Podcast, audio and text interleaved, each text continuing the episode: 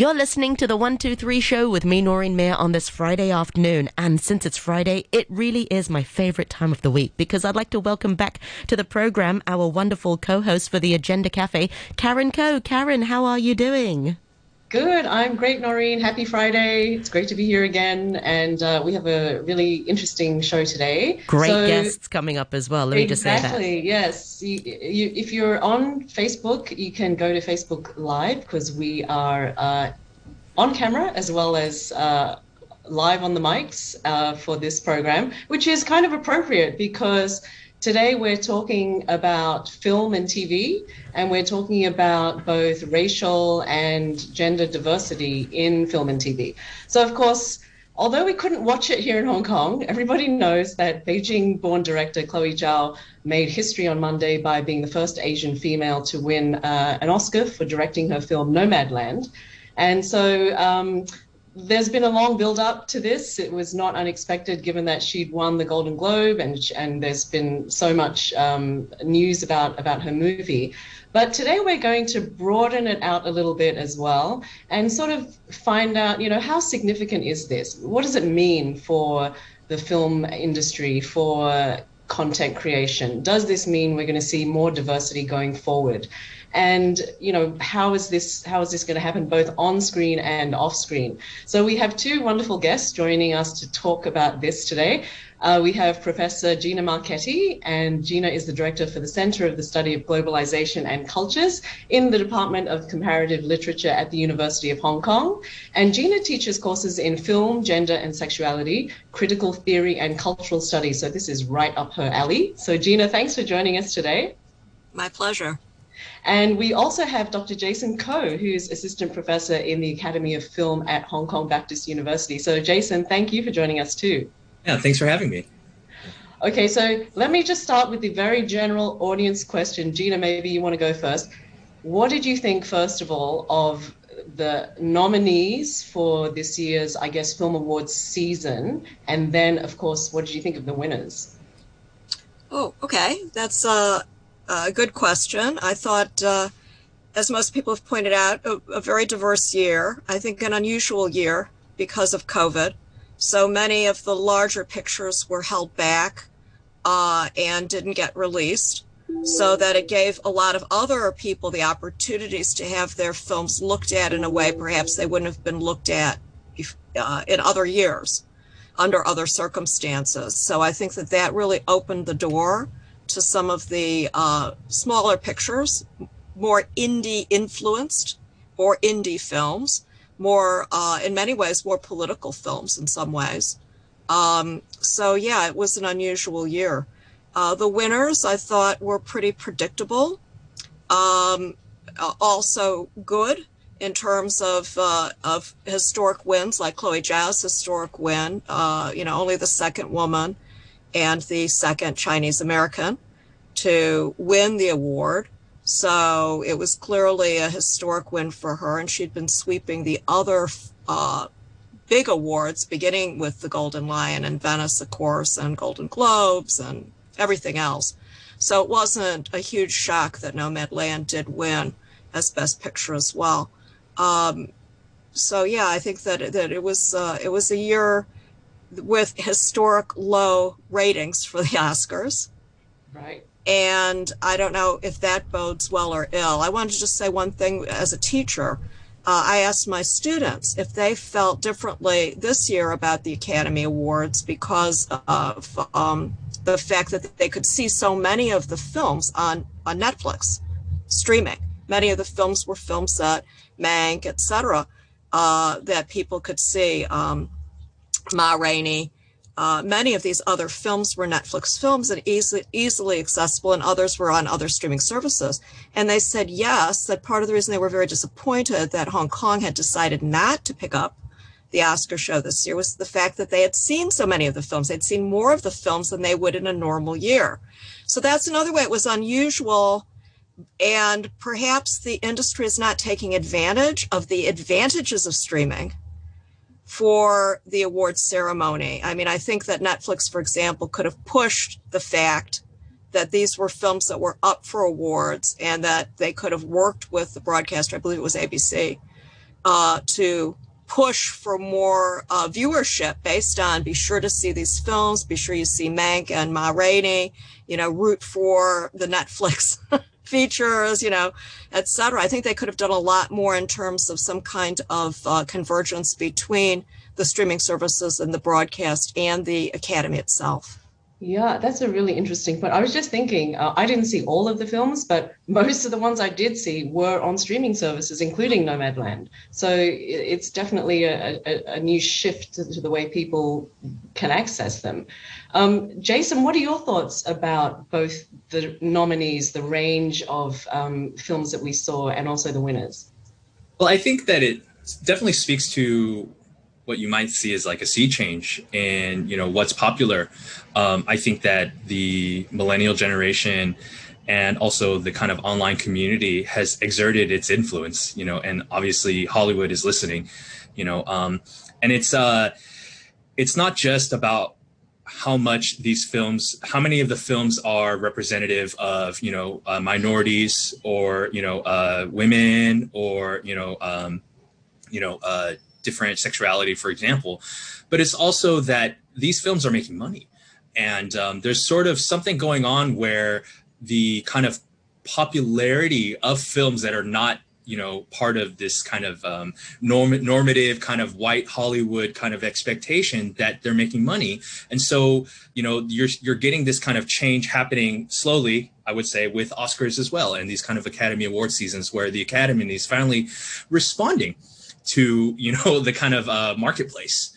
Um, at the same time, um, because it is, in my mind at least, very much an economic market-driven kind of uh, kind of uh, phenomenon, then I don't know if it's necessarily sort of positive for you know our cultural politics. Like uh, just because we get a film that has an Asian American in the lead or a Chinese American wins uh, wins an award, I don't know if that necessarily means that America is a less racist place or a more egalitarian place or if it demonstrates that people who are maybe more uh, favorable to these kind of political uh, kind of viewpoints or wanting to see these kinds of perspectives have more money or more say or more ability to affect the marketplace.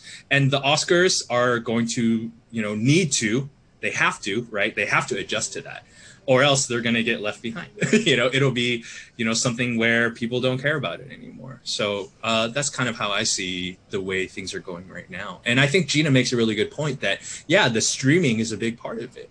You know, and streaming is uh, what's really kind of um, amazing about streaming is that because there's a sort of very clear link between the viewer on one end who clicks on the films that they want to see as opposed to what they can watch at the multiplex, then they get to make kind of more active decisions about it. So um, I think that this is not, I think that this is kind of a trend that's going to continue. Could I add on to that a little bit? Because uh, uh, Jason made a good point about box office. Box office was less influential because of COVID.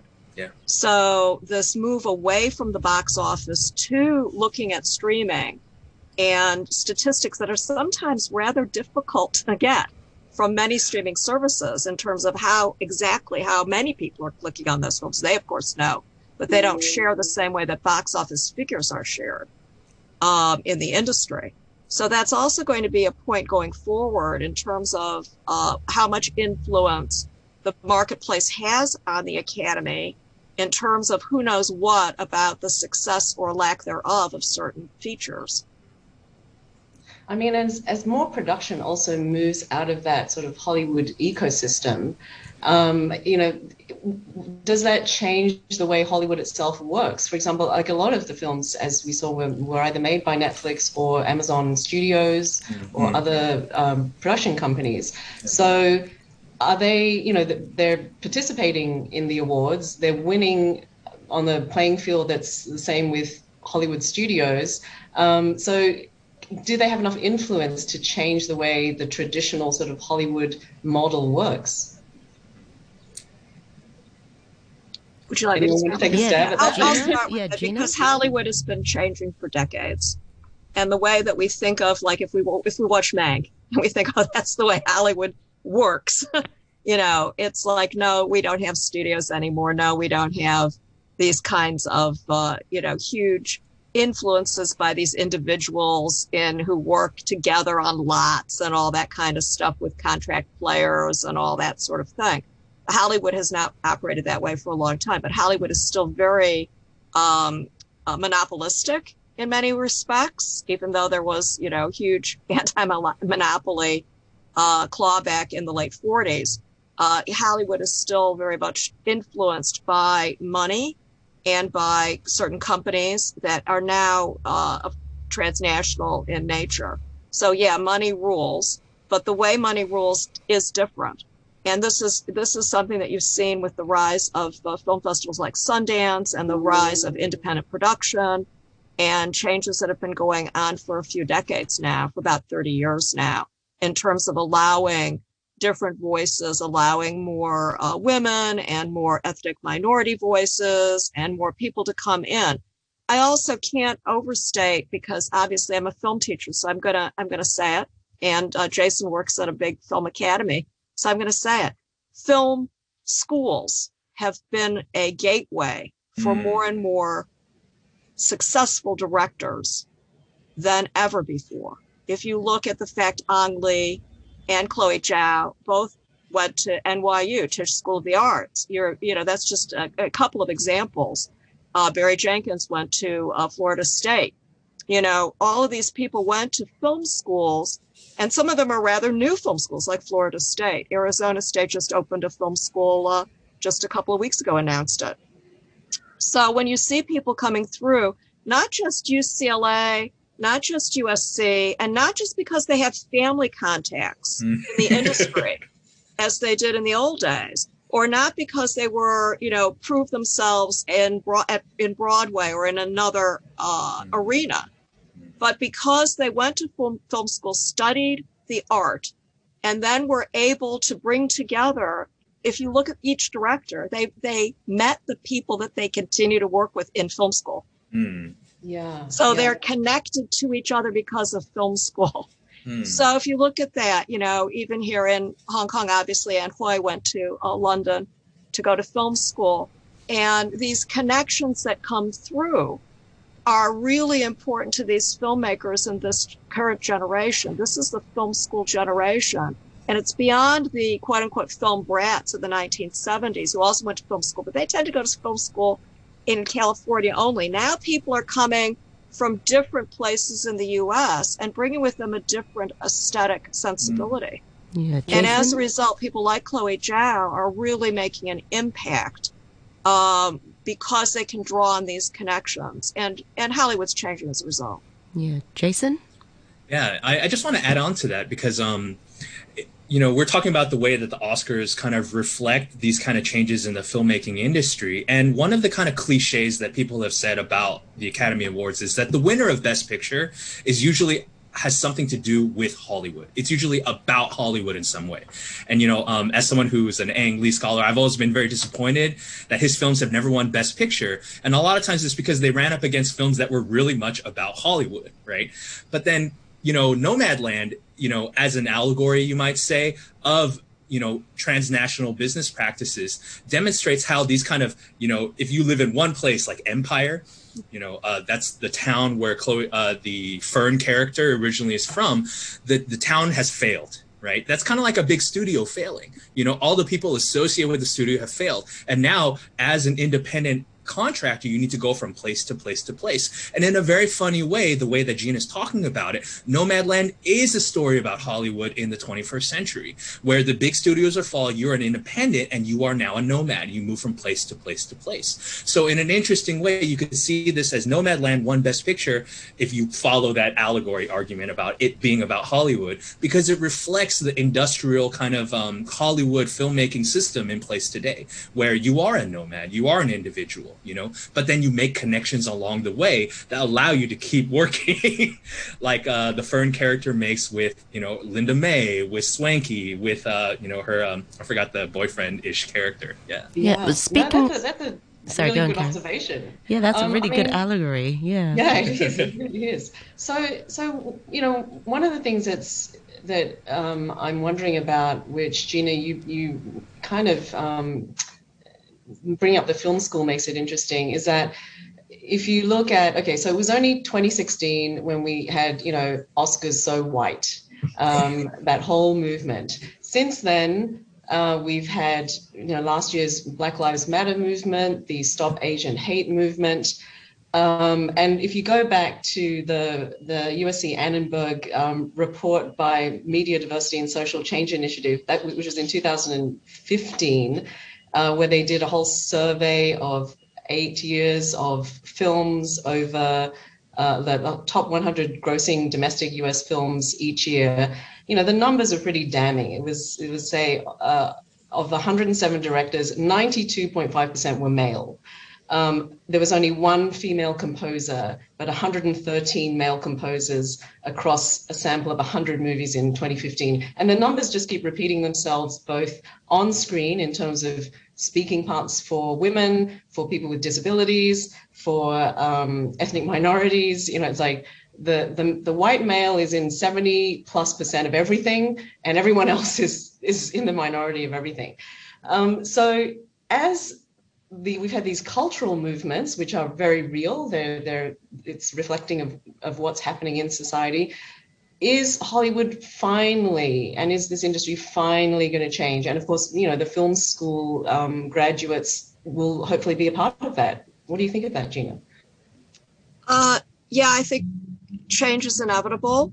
Uh, I, I, I don't want to overstate the case for film school admissions being the reason, but yeah, it is part of it. The film schools have had admissions policies that do reflect diversity in a way that is not reflected in Hollywood hiring practices, sadly enough, but will be. What's it like in Hong for... Kong, Gina? Is it mostly female students? Do you get a mixture of male students? Um, what's the percentage like? Okay, this is the thing. I teach in comparative literature, so I don't teach in a film school. Sure. So I mm. have m- m- overwhelmingly female students. Yeah. And as you probably know, Ann Hui is our most famous graduate. And of course he studied film in terms of the art form and in terms of its relationship to literature and culture but not the nuts and bolts of filmmaking. So there are a lot of ways you can study film and then become a great filmmaker as she did. Um, and uh, you know you have to look at it that way as well. What is a film education? And and what draws people to the medium and what makes them realize that yes they can work in the medium and what is what is it about their talent that they can express? Because film is a, a, tricky art form because it is so collaborative. Yeah. And the trick is is ha- learning to collaborate and learning how to express a personal vision that's also a vision that can be communicated through a group production and then to audiences around the world so to go back to Karen's question, I think a lot of the changes have to do, of course, with the global marketplace for the cinema, with the emergence of China as such an important market um, and such an unusual market in many ways for Hollywood filmmakers that they have been on the edges of their seats for a few decades now, trying to figure out how to break through the quotas, how to get to the audience in China with the only place where box office still really mattered last year, it was in China, where the cinemas opened very quickly after the initial lockdowns.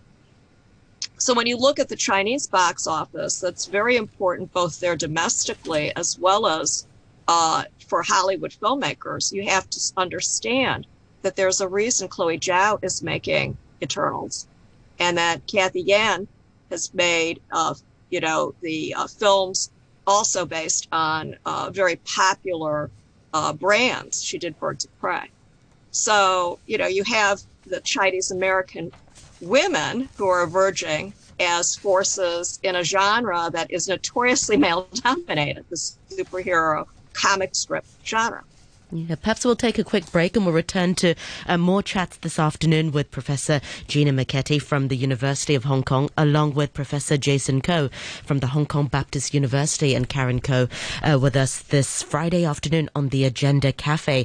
Qu- Right, welcome back to the 123 show with me, Noreen Mir, and Karen Koh this afternoon. Karen, it's great to see you on Facebook Live. Uh, we are live this afternoon, Noreen Mir on RTHK Radio 3. Can you see me?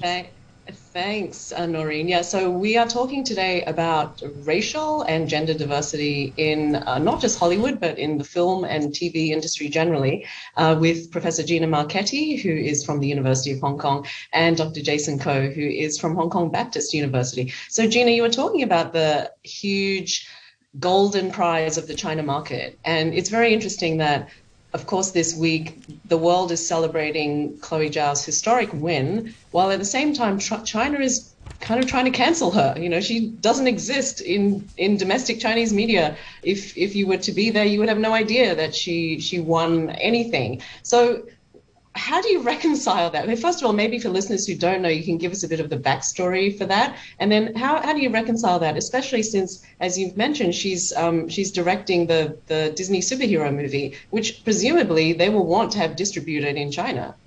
Definitely, yeah, they definitely will will be disappointed if it's not distributed in China. Um, I think also, you know, you can contrast. I, I, will give the background of her case first, and then I'll contrast what's going on with her with another person who's also uh, on the internet a lot in China, and that's Liu Yifei, who's been quite controversial as well. And Mulan, of course, was up for an Oscar, did not win. Uh, and Liu Yifei was Mulan in that film. So you're looking at uh, obviously many cases of Hollywood cultivating uh, Chinese and Chinese American talent in order to try to to create a bridge between uh, its industry and the Chinese people and the market there. So that's important. So they are looking for talent for people who are Chinese speaking, who know the Chinese audiences, who are able to communicate. So that's something that's part of the background. Uh, in terms of Chloe Zhao, she made an off the cuff remark. Uh, she, as uh, for people who don't know about her, she uh, was born in Beijing, is the daughter of a, of a well-to-do industrialist there. Uh, her stepmother is a very well-known comedian who was often on kind of the popular New Year show television shows in the mainland, so people know her, Song Dan Dan. Uh, they have a close relationship, so she's a well-connected person. Uh, but a few years ago, she made an off-the-cuff remark about China being a country filled with lies. She doesn't say anything beyond that. She doesn't say anything about politics. She doesn't say anything. She, in fact, she's very careful about politics. She has a BA in political science from Mount Holyoke. She went to school in the US as well as boarding school in the UK uh, before going to film school. So she knows about politics and she's extremely careful. She was later misquoted by the Australian press and saying something like China's not my country when really she said America is not my country. You know, you know so she's been misquoted she often speaks fondly of China and very warmly of her father, her stepmother, and talks about her background quite freely. So it's she not spoke like she Mandarin on the stage in her acceptance speech in the Oscar, and that's I've never she, heard Mandarin spoken on the stage at the Oscars. she did, speech. didn't she? Yes. She did. I don't even think Ang Lee did that. Did did he, Jason? Jason knows a lot about Ang Lee. But she she did. She said, you know, she gave a famous uh, what they call the three character essay speech. Um, and uh, you know, she's uh, it's not like she's divorcing herself from her background. So that's number one. Uh, number two, uh, she's you know, the films that she makes are very careful. None of them have anything to say directly about China at all. So she's been very careful, and I think that's part of the reason why she was hired to do the Eternals. Uh, now, unfortunately, in the uh, internet, in the in the great uh, cyberspace in which we all dwell, uh, somebody reminded the world of her, you know, comment on lies on China and lies from years ago, and that that opened the floodgate for a lot of uh, uh, nasty remarks. Earlier than that, I mean, when and this happened fairly recently after the global uh, the Golden Globes went.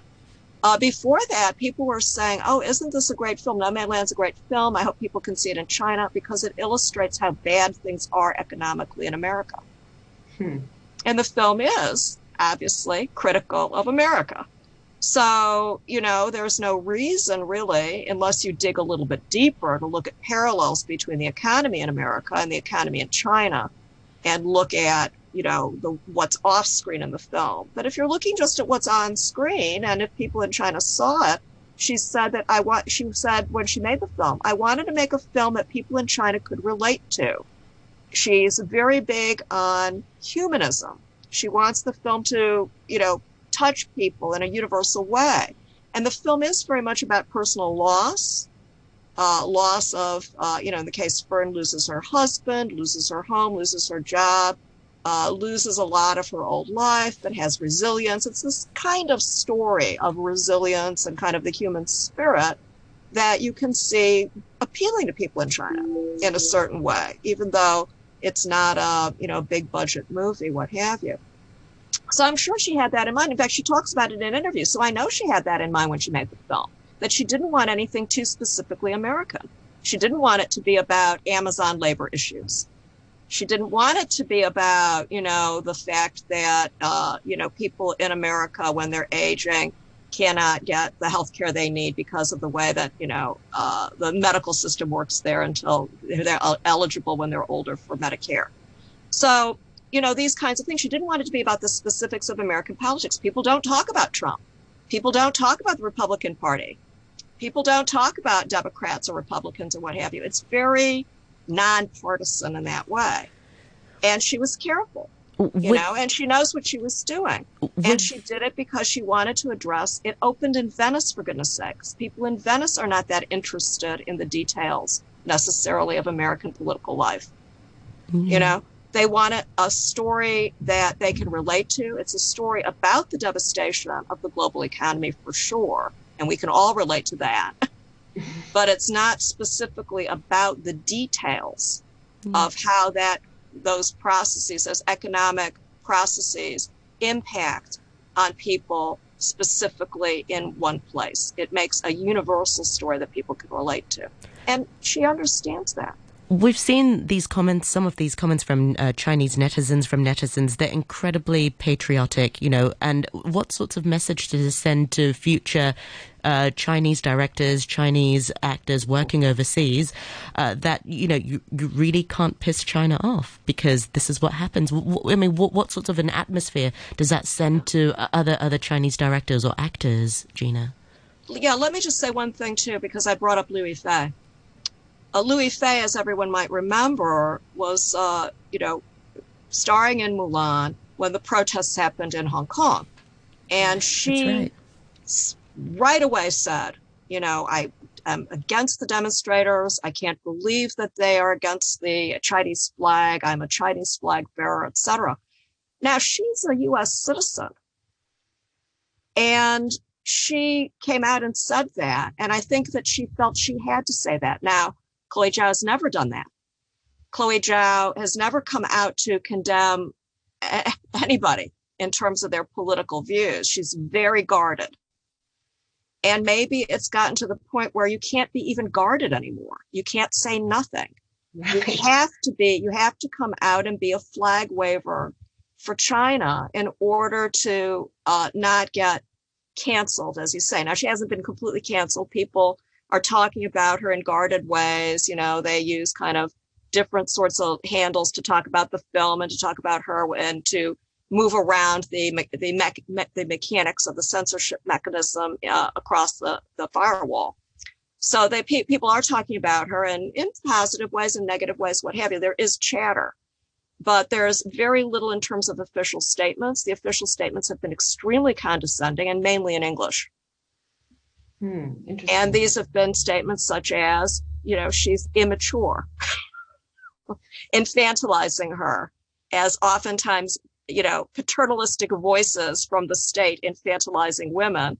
I found that, you know, particularly unpleasant. Got, uh, but then you've to got say actress... that she's immature as a filmmaker, and maybe she'll learn to, to you know, grow into being someone worthy of, you know, support from the Chinese state. I don't know. Yeah. So while you've got Liu Fei, who's the actress in Mulan, who's you know become popular in China, she's less popular in Hong Kong. You know because of her comments. So there no, are people calling for boycotting M- Mulan, and the same goes for perhaps someone like Jackie Chan, who was always sort of in the eighties um, Hong Kong's uh, treasure. You know his movies, and then it only takes you know a few comments to make him uh, not very popular in Hong Kong, he's, but very popular in China. So you you've got that as an actor.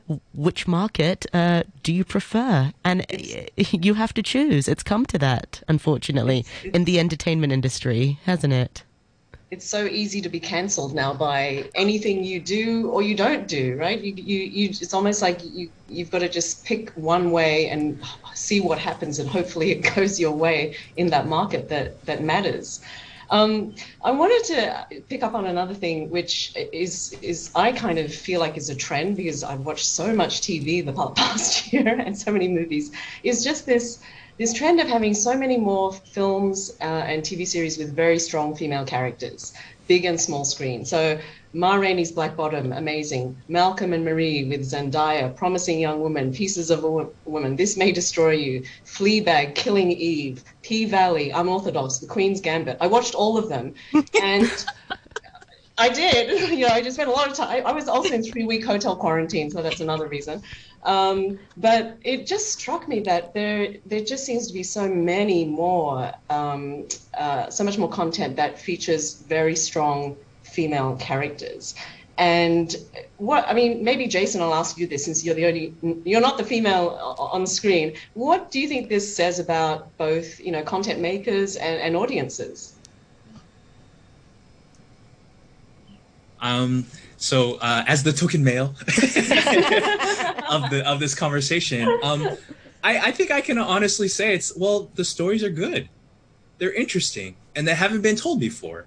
You know, you want to get a different kind of story. You know, like everyone's seen the kind of underdog male, you know, who really was kind of blessed and was always going to make it anyway, versus a story like The Queen's Gambit, where it's like not only is this about the challenge of coming from an underprivileged life, you know, lifestyle, but also challenging sexism too. And I do believe that the general public is developing a different kind of understanding of oppression, which is that it's not just you know because you come from like uh, let's say you don't have as much money as your competitors right? Which is a very common american story. But also that when your gender is different too that you're also crowded out and you're bullied as well you know? And i think that there's more of an appetite for that type of you know f- drama about you know learning more about the experiences of people who are different. But at the same time i would also say that there's a market kind of force behind that too. It's that we all have an appetite for difference when there's something that's exotic or different, you know, where you can learn something from it or that story, then that's bound to kind of gain more popularity because then you can start to identify and be like, oh, now I understand what it's like to be a woman. When it's like, oh, all you did was watch a Netflix movie, right? But uh, you know, I, I, I I'm always caught in in two minds about this. On the one hand, it's like yes, we do want these experiences on screen. At the same time, it's like you know whether or not that experience reflects you know a woman's experience or a gendered minorities you know experience, like it doesn't really change the fact of you know racism in America you know and the problem i have with cancel culture is yes okay that's great that you were able to get that movie off you know Netflix or whatever, or get this movie on. But does that really change the actual politics of the situation? And you know, I know earlier we were talking about China and we are talking about Chloe Zhao, you know, and one of the things we talked about is well, China's not going to have a conversation about Chloe Zhao unless they want to right? right? The government wants this to be an issue. They want that to be the talking point. They're, you know, they're they're geniuses in terms of PR, really, right? Because the more they talk about Chloe Zhao and what the government thinks about Chloe Zhao, then the less they talk about actual things like feminism and gender politics in the PRC. So entertainment becomes this place where we, we think that politics is happening, when in fact it kind of shows our helplessness too, you know. And, and, and is a bit of a ahead. distraction from then they don't have to talk about what's really happening in the country. I do, but but there is a little girl out there who watches the Queen's Gambit and says, "I can play chess," and that matters. That's really important you know, so that's why I'm always caught in two minds about this. Or a little know? girl watching the Oscars, seeing Chloe Zhao winning the award and thinking, yes. I can do yeah. this too. You know, it's it's all about representation. And uh, Christy uh, in an email says, "Great panel today. Thank you so much for talking about the stereotypes and racial diversity. Hollywood definitely lacks Asian representations, and it's quite upsetting. You usually get the lanky, geeky brainiac or the best friend emo psychic, um, and yet you never see Asians playing the main character. And even if you do, it's play on stereotypes and it's jokes about being Asian. Frankly, it's very, very cringy to watch and it's disappointing to see people never move, move past them. Uh, them as the ancient, ancient stereotypes that have been around since the 1800s. There's so much more than just the stereotypes and producers, filmmakers shouldn't base a character's development or role entirely on one's nationality or race, and directors should stop whitewashing characters and just cast Asian American actors to play Asians. It's not that hard. The news of Chloe Zhao's win is definitely worth celebrating, but we still have a long way to go. Thanks for reading my message. Have a great day. And that thought comes from Christy. Thank you very much indeed uh, for, for, for, your comment. Uh, you know, what comes to mind is perhaps something like Kim's Convenience, um, which, by the way, I, I really enjoy watching. And a friend of mine told me that on, on his way back on a flight, he was on the way to the toilet and coming back, and this was from the UK back to Hong Kong, on the way back from the washroom, he literally saw about half of the screens were people watching Kim's Convenience. It's very popular, it's very funny. But what about that point? You know, it's still um, a, a TV sitcom you know, based on people's stereotypes of Koreans, of Asians. You're still laughing at the accents, at, uh, you know, the things that they go through. If you take away the accent, if you take away those things, is it still funny? Are you just laughing at Asians? Jason? Um, so I love Kim's Convenience. Me too. uh, all the all the all the film and TV we've talked about. I'm sorry, but like Kim's Convenience is here. Nomadland, okay. no, I you know, and um, I, I I disagree with that that thesis. You know, I don't think Kim's Convenience is funny because of Korean accents, and Korean accents don't really dominate the storylines. You know, you know, like Koreanness doesn't dominate. The fact is, is that the parents you know in the in the show are you know immigrants from Korea, and yet really I think the show is really about being Canadian. That's what I think the show is. You know, it's really you know it really kind of typifies that sort of Canadian family. You know, where you have a bilingual family, which is a very Canadian thing. You know, and you have you know generational conflict you know and issues between uh, a father and a son right who you know and this is my my male kind of mess my token maleness coming out. But yeah no that's a very common thing you know? And i don't and i think that the under kind of lying drama of the film of the show is not about them being ethnically korean as much as it is being ethnically korean and canadian in canada at this time and running a small family business. What and about something like fresh off the boat for example? I mean these uh, are all playing on stereotypes of mm-hmm. of our i mean isn't that damaging in a way? Ah uh, okay. Well, you know, okay, and this is this is a this is an argument that you know I think a lot of people in Asian American studies have been having for like 30 years. It's like every time you go on TV, you're representing your entire race, right? So you speak for everybody, and right now I'm speaking for all Asian Americans right on the show, right? and all men. but, but one that's entirely unfair, right? You can't have one person speak for everyone. And then a second thing too is like, you know, and I I know that Christy, you know, if you're listening, I know that you can find it off- you you find it offensive that the Asians who go on are like stereotypes, right? But if you think about it, what is an Asian?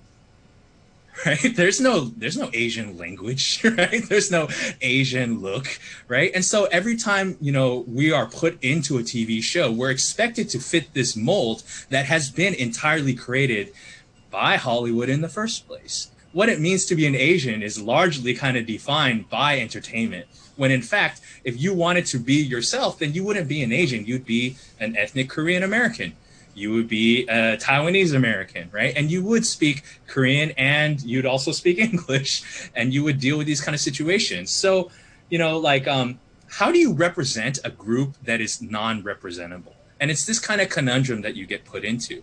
But at the same time, and this is the flip side to that, if you want to break into Hollywood and kind of make it, there needs to be a financial incentive for these studios and these television studios to put you on the show. There needs to be some kind of reason how they're going to make money from it. And it's, you know, so for me, the real issue is you can't judge, you, you can't kind of base your cultural politics on what you see on TV and film.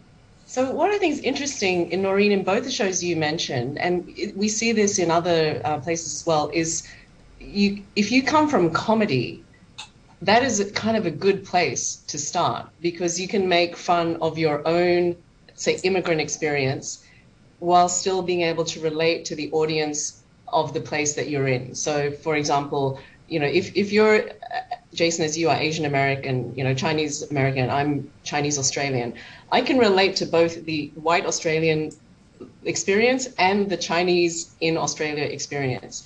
And there, there's a very funny young comedian in, in Melbourne called Aaron Chen. He's a stand up comedian, and he talks about, you know, the thing about being Chinese is that everyone thinks you speak Chinese. And just all these assumptions that are made by Chinese people about other Chinese looking people mm. that as a Chinese person, I can relate to that because I had that experience. yeah, but yeah, at the same time, he's teaching his white audience this is what it's like to be Chinese in Australia, and and so you know you there's a little bit of a I hate to say educational role, but it kind of is. It's kind of this is what it's like to be on this side of my skin, living in this country. And when you when you look at uh, say, say people who um, are ethnic minorities who've become stars, they've often come through comedy and humor because that's the way you get people comfortable with you and and being able to relate to your experience as a valid experience in, in that community. Um, I don't know whether Jason, do you have any thoughts on this? Oh yeah, definitely. Um, I think, and I, I think what you make a really good point, right? Which is that so much of being the a the Asian right on a show is one you don't want to reinforce stereotypes, but two because no one knows who you are, you end up serving a pedagogical role where you're trying to educate and your audiences want to be educated in that way. And comedy oftentimes is one of the best ways to crit- to critique society, but also kind of point a sort of light, right, in a sort of ethics. It's funny, but comedy is ethical in an interesting way. But at the same time, I think that if you look at the history of ethnic kind of film and TV in America, for example. This is also true of African American actors and actresses. I think that a lot of times, many of them start off in comedy as well, and they serve a pedagogical role, which is I'm going to go on TV and I'm going to try very, very hard to negate these negative stereotypes that many of you have about being black for example but at the same time educate and demonstrate to you one that we're intelligent obviously normal people but two at the same time that you know there are things to learn and that we can be funny and interesting. And once you become associated with that, you become a certain brand, right? That then can grow. So we talked about Fresh Off the Boat before, but I think that the best, the most analogous kind of show to Fresh Off the Boat is actually Fresh Prince of Bel Air with Will Smith. Mm, right which right. is really about someone who comes from a community mm. gets displaced into this weird place where these people are black but at the same time trying to fit into this white society. And then it's like how can your blackness meld with this right? But that but the fact that this type of storyline has been going on not just for black americans but also for jewish americans in the entertainment industry has been going on for you know 100 years right? So this is a story of american assimilation you know which is and i guess australian as well is one we're not that different and we're also funny and you can learn something from us and then let us be your superhero right? But it's a slow progression. Yeah, and then you you know because very often Asian culture in Western countries, um, the admired parts of Asian culture are the superheroes, the anime, the um, martial arts, right, which do feed into the stereotypes that Hollywood perpetuates. So this uh, comedy kind of allows you to just be yourself, you know, to be the average person on the street and to uh, get people to know you. And by the same token, you know, today technology is kind of playing the same role because people can can go on YouTube and, and make films about themselves or their friends. They can become an Instagram TV star. They can become a TikTok TV star and become influential. Um, and sometimes profitable. So I think that's also a, a new kind of mode, so, which maybe will sh- shift the way that, that people see minorities. I, I, I got one. I got one thing to, to, to, say, and that is chat show hosts in America. Every time they, well, not every time, but a lot of them say Jimmy Fallon, for example, when he has an Asian guest on the program, he'll always ask them, "So, what do your parents think of you being an actor or being in Hollywood?"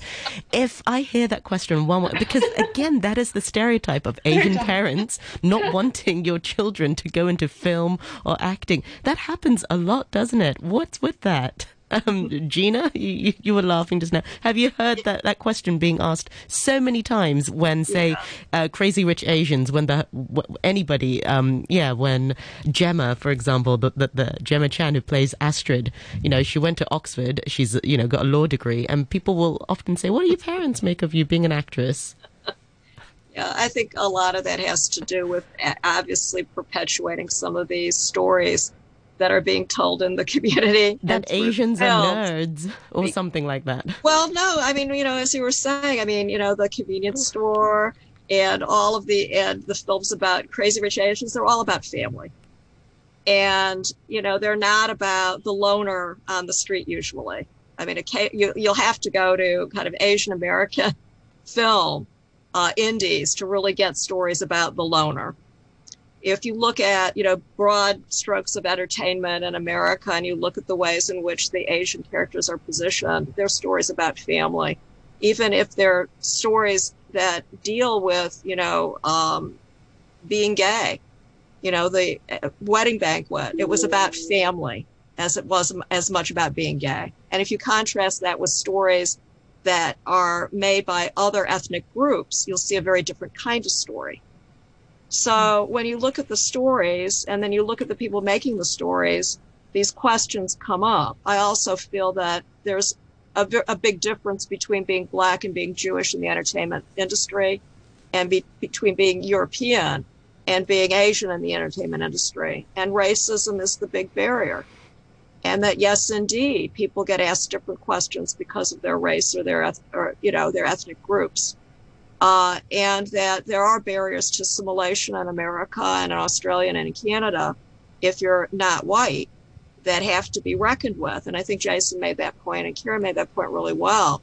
So these stories are likely going to be different, you know, uh, for people because of the fact uh, that, you know, we live in a, segre- a segregated society, you know, sad to say. So that's like, I wanted to just make one point though, in terms of comedy and the range of comedies that come up, because I think that's that one thing that might be uh, uh, a uh, highlight of things that I've been looking at is a film by Alice Wu, another Chinese American woman that's also streaming called The Half of It, which is a romantic comedy featuring a uh, young lesbian Chinese American living out in the sticks in a small town in America and I think it's a very charming film. It's quite different than some of the other films that you've been talking about or the sitcoms we've been talking about. Yeah. Mm. Well, fantastic. I'm afraid we're out of time. Quick, uh, we've only got question. a minute left, Karen. Okay. Real quick one. Is the money going to follow to make content by more diverse content makers? Quick 30 seconds